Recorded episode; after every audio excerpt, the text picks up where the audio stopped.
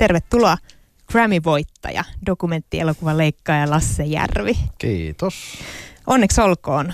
Kolmen vuoden leikkausprojekti, eikö se näin ollut? Joo. Pääty sitten palkintokaalaan. Joo, kiva, että meni niin. ja, joo, ei ollut tarkoitus olla kolme vuotta pitkä juttu. Oli selkeästi pisin projekti, missä on, tai kaiken kaikkiaan suurin, missä on ollut mukana. No eikö siinä missään vaiheessa jo vähän niin kuin kyllästyttänyt, että kyllä tämä yksi projekti kestää ja kestää? No ei se itse asiassa niin hirveästi, kun se on kuitenkin niin läheinen teema ja se musiikki. Että aina kun alkoi joku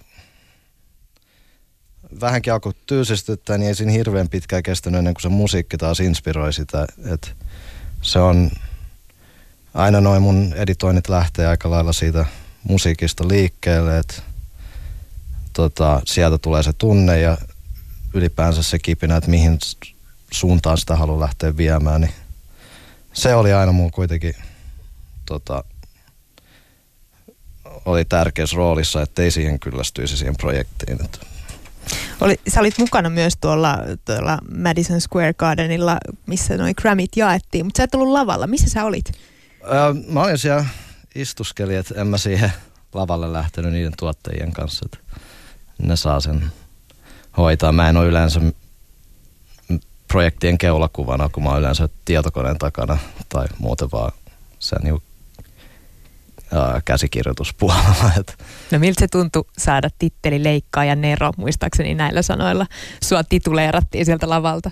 Olihan se hienoa.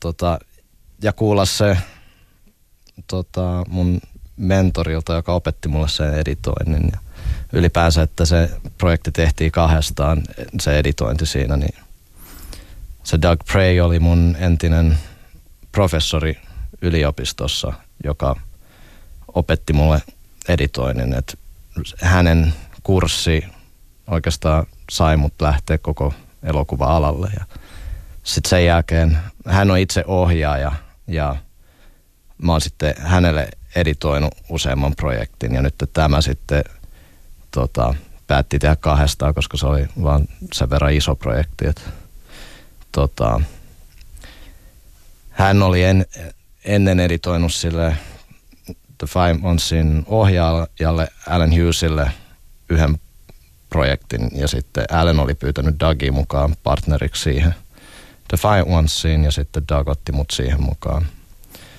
Ja sitten me kolme oikeastaan se niinku kirjoitettiin ja tota, oli tosi mahtava kokemus niiden kanssa. Mutta kävikö tässä vähän nyt sillä tavalla, että kisällistä tulikin sitten parempi kuin mestari? No ei voi kyllä niin sanoa, että kyllä se Doug on siis niin gurusin hommassa, että en lähtisi. Siinä meillä jokainen kohtaus meni meidän välissä monta kertaa ja silleen, että koko ajan me vaan vähän tuunattiin toistemme edittejä ja sitten Allen tuli aina siihen tsekkaamaan väliin sitä, että siinä meillä on hyvin erilaiset tyylit, mutta se kokonaisprosessi Doug alun perin mulle sen opetti ja me edelleen sitä ollaan seurattu ja kehitetään joka projektin myötä ja sitten tota, mutta meillä on kuitenkin sen sisällä lähestymistavat vähän erilaiset ja um, se oli kyllä niinku kaikkein hauskin tapa, että jaettiin niitä edittejä. Sitten meillä oli sen lisäksi pari muutakin editoijaa siinä loppuun kohti, muun muassa Alanin poika, joka on itsekin tosi hyvä editoija. Tuollaisessa projektissa sitä materiaalia on vaan niin hitosti, että sitä sen niin kuin kasaaminen ja selvittäminen ja se on niin kuin jättipalapeli, mitä täytyy koko ajan yrittää saada. Ja siinä just niin kuin ne eri näkemykset tuo sen kokonaisuuden kasaan. Puhutaan tuosta vielä vähän lisää, mutta siis kerrotaan nyt vielä kuuntelijoille tai kerrataan. Siis dokumenttielokuva The Defiant Ones, neliosainen dokumenttisarja, kertoo siis kahdesta hiphopin merkittävästä vaikuttajasta sekä artisteista, joiden kanssa he ovat tehneet yhteistyötä. Siellä on moni supertähtikin näiden musiikkimogulien lisäksi äänessä. Bruce Springsteen, Snoop Dogg, Eminem muun muassa. Ja koko tämän sarjan teema on uhma. Sä olit siis tosiaan myös yksi Dokkarin käsikirjoittaja. Mistä tämä projekti lähti liikkeelle ja sai alkunsa? No se lähti liikkeelle tämän ohjaajan Alan Hughesin tota, pitkäaikaisesta uh, suhteesta Jimmy Iveenin ja Dr. Drehin, kun hän on ollut elokuva-alalla 90-luvun alkupuolesta ja ollut niiden kanssa tekemisissä sieltä saakka. Um, ja uh, Allen teki Dreille musavideon vuonna 2014 ja sitten se vähän käsitteli joitain Drain elämänvaiheita ja Allen alkoi sitten miettiä, että siitä ehkä voisi tehdä dokkaria. Sitten samaan aikaan, kun Allen lähestyi HBOta siitä, niin HBO oli ollut keskusteluissa Jimmy Ivinin kanssa Interscopeista käsittelevästä dokkarista. Ja Jimmy Ivin ja Dr. Dre oli just myynyt Beatsin, tota, sen uh, korvakulke firman Applelle. Ja heillä on ollut myös 90-luvun alusta saakka uh, Jimmy Ivin on ollut Dr. Drein levyyhtiöpomo, niin tota, ne päätti, että pistetään ne kaksi projektia yhteen ja siitä piti tulla, saa niin kuin parin tunnin pituinen yksi dokkari, mutta sitten heti kun siihen lähdettiin niin kuin, kun alettiin kuvaamaan ja sitä materiaalia alkoi tulla, niin se alkoi tulla hyvin selväksi, että se ei niin kuin kahteen tuntiin, tuntiin mahu. Ja sitten sitä koko ajan venytettiin lisää ja lisää. Et mun oli tarkoitus alun perin olla siellä losissa neljä kuukautta tekemässä sitä. Kauan se sitten olit muuten? no kyllä se sitten oli vähän yli kaksi ja puoli vuotta loppujen lopuksi. Tuli vähän pitempi reissu. Joo. Hei, tota, millainen se teidän käsikirjoitus oli, kun te lähditte kuvaamaan? Vai oliko te niin, että ensin kuvatte ja sitten rupesitte muovaile, muovailemaan sitä käsikirjoitusta? No siinä alun perin on vaan, että käydään paperilla läpi kaikki ne tärkeimmät elämänvaiheet, joita niiden kahden elämässä on niin tajuttomasti.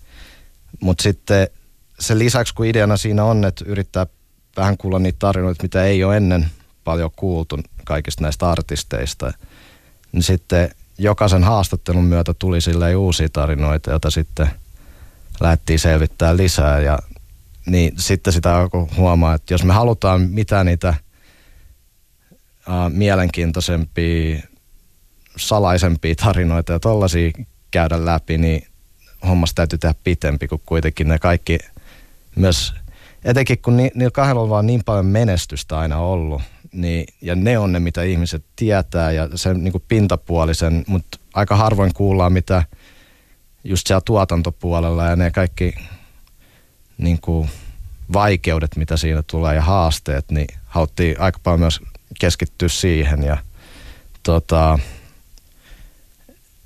niin, kun nää, se Jimmy Ivinkin on tuottaja alun perin ja kaiken kaikkiaan tässä käsitellään sitä, että miten toi musiikki, tollainen määrä jätti mu- musiikkia tuotetaan uudelleen ja uudelleen, että kahdella on ollut harvinaisen pitkät urat musiikkialalla ja silleen musiikkialan huipulla, että miten monta artistiin on aina monta sukupolvea ne on nähnyt siinä, niin on tosi harvinaista. Ja huikeita. Saitteko te sitten kaiken, mitä te halusittekin? Kuinka helppoja esimerkiksi nämä julkisuuden henkilöt oli avautumaan näistä vaikka vaikeuksista? No kyllä ne, siis etenkin se miten Allen lähestyy näitä haastatteluja, niin se saa ne rentoutua tosi hyvin, kun hän on – enemmän fiktiivisen puolen elokuvaohjaaja, niin on oppinut lähestyä näitä haastatteluja samalla kuin näyttelijöitä, että saa tunteet esille ja saa enemmän, pääsee niitä vähän pintaa syvemmälle tosi hyvin. Niin tota, ja kun monilla niillä haastateltavilla oli luottamusäälle, niin sen työn, aiemman työn takia, niin tota, ja sitten ihan vaan, että jos Dr. Dre luottaa Alleniin, niin sitten kaikki Eminemit ja muut myöskin, ne, ne tietää, että okei, hänen voi luottaa ja niin tiimi. Ja sitten siinä myös projektin aikana, kun um, siinä, mitä selkeämmäksi meidän visio siitä tuli, niin sitten myös sitä paremmin osattiin lähestyä niitä haastattelu- haastateltavia sillä lailla, että siinä um, saatiin kaikki tarvittava. Ja usein mentiin uudelleen haastattelemaan, etenkin just Drake ja Jimmy, niin oli tosi monta haastattelua ja me kuvattiin ihan niin kuin viimeiseen kuukauteen saakka, että tota, siinä me täydennettiin tarinaa sen mukaan, kun me ottiin huomaan niitä aukkoja ja muita. Et se ei ollut vaan silleen, että no nyt haastatellaan ja sitten pistää homma kasaan ja se on siinä vaan. Se oli kolme vuotta pitkä kestävä kuvaustuotanto myös. Et. Te olette tarvinnut kestävyyttä. kyllä siinä, joo, kyllä siinä kaikilta tarvittiin kärsivällisyyttä, että et saatiin se hoidettua. Kuinka monesti piti hakea haastateltaville lakkiuslakkaa tai, tai vesilasia tai ruokaa välillä, että saatiin pysymään heidät tyytyväisinä? No se on siinä, kun niillä kuitenkin, jotenkin joku Jimmy, niin se on sellainen koko ajan liikkeessä, mutta että saa sen istumaan sellainen puoleksitoista tunniksi on sinänsä itsessäänkin jo haaste ja tota, eikä niitä oikein voi sitten kun jos Applelta soitetaan niille, niin sitten ne onkin yhtäkkiä, niin ne reissaakin Appleen ja sitten täytyy uudelle niin perukuvaukset ja et tota, oli siinä tuottajilla omat haasteensa tuollaisessa jutussa myös. Mutta. Mikä oli kaikista vaikein materiaali, mitä te jouduitte ehkä metsästämään? Um, jaa. No siis meillä oli siinä tutkija koko ajan, joka metsästi kaikkea sitä vanhaa materiaalia, mitä ei ole, niin siellä muun muassa me löydettiin NWAn vanhoja studiosessioita, että niitä oltiin kuvattu silloin 80-luvun alussa tai puolesvälissä, kun ne muun muassa siis Straight Outta Compton-albumi teki. Että sellaisia harvinaisuuksia löytyi, jotka sitten on niin kuin meillä aina siis se kaikkein mielenkiintoisin, että kun löytyy sellaista materiaalia, historiallista materiaalia, jota kukaan ei ole nähnyt, niin tota, mutta ne oli yleensä silleen vaan aina tosi kivoja yllätyksiä, mutta sitten siinä oli jonkin verran noita tarinoita, mitä um, etenkin Dr. Dre julkisuuden henkilönä, joka on aina varjellut yksityisyyttä ja silleen, että um, lähinnä sen, että minkä verran joitain, että miten hän avautuu joitain juttuja ja uskaltaa keskustella um, asioista, mitä se on aina pitänyt vaan omana juttunaan tai perhettään käsitellä ja tollaisia juttuja. Kun, um, et se oli sellainen just osa sitä prosessia, että älä niin kuin silleen loi sen um, uudenlaisen uh, suhteen Dreihin, että ne, se toimii myös eräänlaisena terapeuttina ja tota, et se oli se ehkä suurin haaste siinä hommassa, että miten noita, ja sitten meille, että miten me, miten me niitä käsitellään. Loppujen lopuksi, että kyllä siinä etenkin itse, kun ne on kaikki ollut niin iso idoleita mulle ja muuta, niin haluan pitää ne, tota, mä haluaisin varmistaa, että ne on todella tyytyväisiä lopputulokseen ja kaikki on, ja että se on mahdollisimman autenttinen kokonaiskuva näistä ihmisistä ja että, että se niiden tarina inspiroi yhtä lailla kuin ne on inspiroinut mua koko niin kuin elämäni ajan. Että mä oon ollut 90-luvun alkupuolelta niiden iso fani. Niin, um, se oli itselläni se kaikkein suurin, että miten kaiken sen saa sille paketoitua tuollaiseen juttuun. No yksi, tai ehkä pääteema tässä dokumentissa oli se uhma. Mitä sä, Lasse Järvi, opit uhmasta tämän dokumentin teon aikana? No, että uskaltaa tehdä jutut niin kuin itse omassa päässään näkee, eikä hirveästi myöskään niin kuin, um, laimenna sitä visiota sen takia, että mikä on sillä, milläkin hetkellä niin kuin suosittuu tai muuta, että uskaltaa tehdä itseään. Ja mun mielestä um, siis tossa, se oli se, mikä aina tuli meillä vastaan noiden kaikkien artistien kohdalla, että ne oli, kaikki teki just sitä omaa juttuaan ja Dre ja Jimmy osas tukea sitä niiden hommaa ja vahvistaa sitä. Ja sieltä, sitä kautta tulee kulttuuri jotain uutta, mikä ei ole vielä ollut näkynyt. Niin, tota, ja menestys vähän niin kuin siinä sivutuotteena. Niin, että se, se tulee vähän niin kuin väkisinkin siitä sitten, kun se on, sitä osataan tukea oikealla lailla ja myös, että täytyy luottaa, että joku sitten ymmärtää sen, mitä niin kuin itse, mitä hakee. Um, niin se oli mulla se suurin. E, e, itse mä oon nyt just projektin aikana ja sitten sen jälkeen omaltakin kannalta miettinyt, että se niin kuin antaa inspiraatiota omia ideoita toteuttaa voimakkaammin ja ottaa enemmän riskejä kaikissa projekteissa. Ja se tuli tuossa edito- editointiprosessissakin, tota, se oli siisti, että just Älenkin uh, koko ajan uh, se tuki meidän kaikki näitä outoja edittejä, mitä ei välttämättä, ne ei ole kaikki ihan normijuttuja, mitä siellä, niin kuin, miten me jotain niitä tarinoita käsitellään ja muuta. Et, tota, niin, ettei vaate sitä peruskamaa, on se, mitä siitä eniten itse sain irti. Niin kun sä oot liikkunut nyt viimeiset 15 vuotta Helsingin, Los Angelesin ja voisiko siihen tuon San Francisconkin lisätä mukaan, niin miten sä kuvailisit esimerkiksi työkulttuurien eroja tuolla Kalifornian ja Suomen välillä? Um,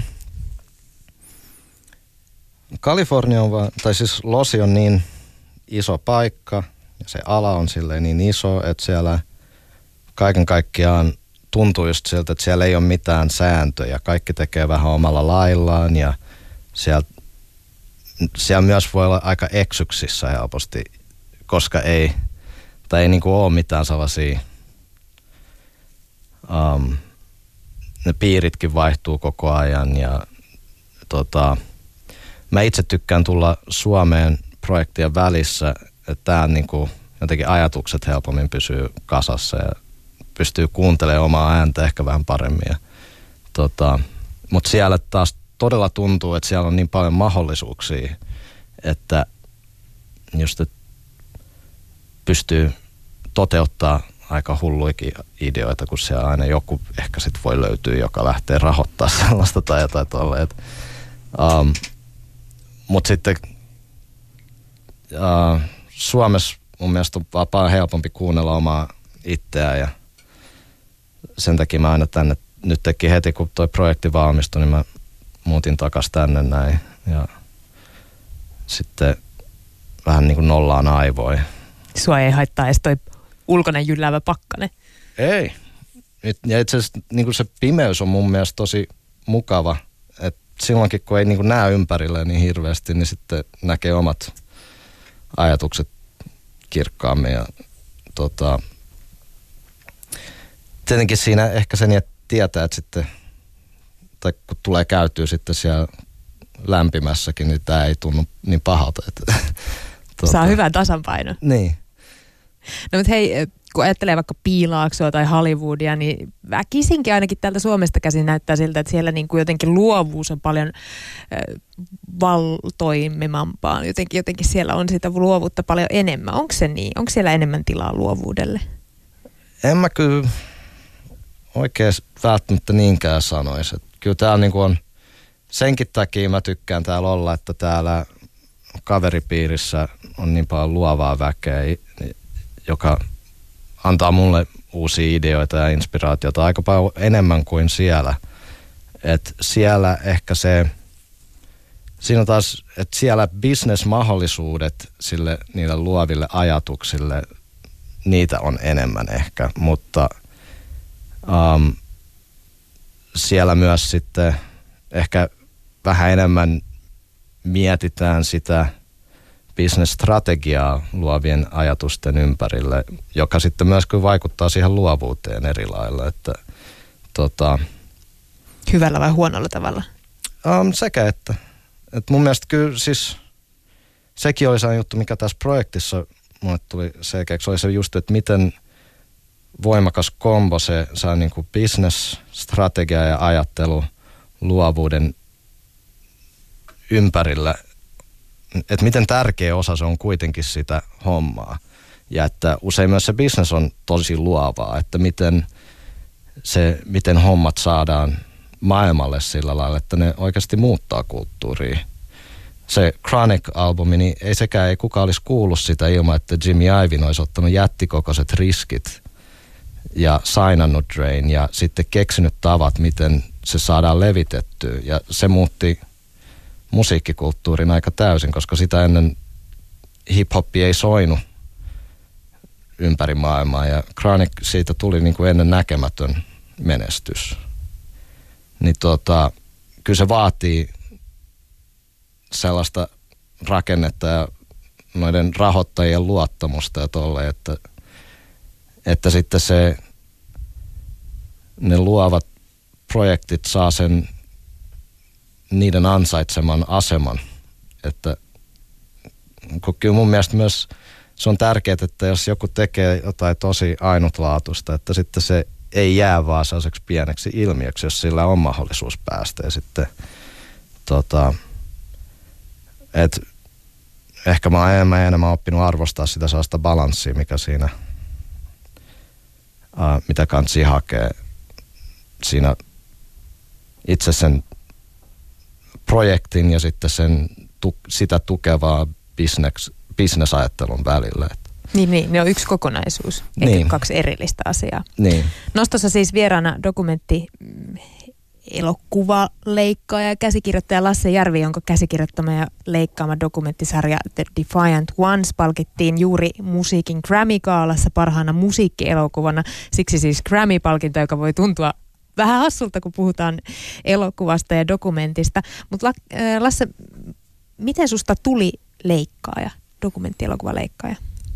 No aluksi vaan mua alkoi kiinnostaa elokuva lähinnä skeitti ja rullaluisteluvideoiden kautta ja vanhempien kameralla tehtiin pilavideoita Broidien kanssa. Ja sitten mä menin yliopistoon Coloradoon ja siellä pääsin vähän kokeilemaan ammattilaitteilla editointia. Sieltä taas skeittivideo pistettiin kasaan kavereiden kanssa ja sitten sen tuli vieraileva professori ja se oli tämä Doug Prey, joka oli just tehnyt tota, DJ-kulttuuria käsittelevän dokkarin ja näytti sen meidän luokalle ja se niinku oli niin uskomaton.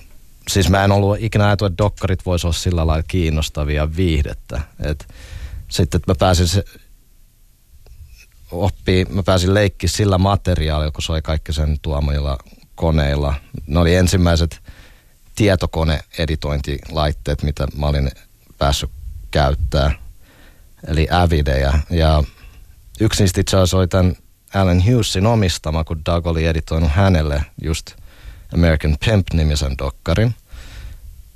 Mulla sitten kesti 15 vuotta ennen kuin mä tapasin Alanin tämän Defiant Onesin, mutta se oli se, että mä pääsin siellä kurssilla kokeilemaan, se oli kuukauden pituinen kurssi, mutta se oli täysin se, mitä mä ylipäänsä kiinnostuin dokkareista ja sitten erityisesti editoinnista, kun se editointi on kuitenkin isommassa roolissa tai suurimmassa roolissa dokkareissa, että tota, verrattuna fiktiivisiin, että kun siinä me luodaan se käsikirjoitus, niin se oli, niin siinä on omat haasteensa ja um, kun mä oon aina se käsikirjoitus kiinnostanut, niin tota, se olisi hauska tapa yhdistää ne. Ja, ja hyvin sä oot yhdistänyt, koska nyt Grammy-palkinto tosiaan tämän äh, dokumenttisarjan tiimoilta on sulla plakkarissa. Ja me, me toivotaan tietenkin totta kai, että joskus jonain päivänä vielä sut palkitaan Oscar-gaalassakin jollain, jollain palkinnolla. Kiitos Lasse Järvi, että pääsit nostoon vieraksi. Joo, kiitos.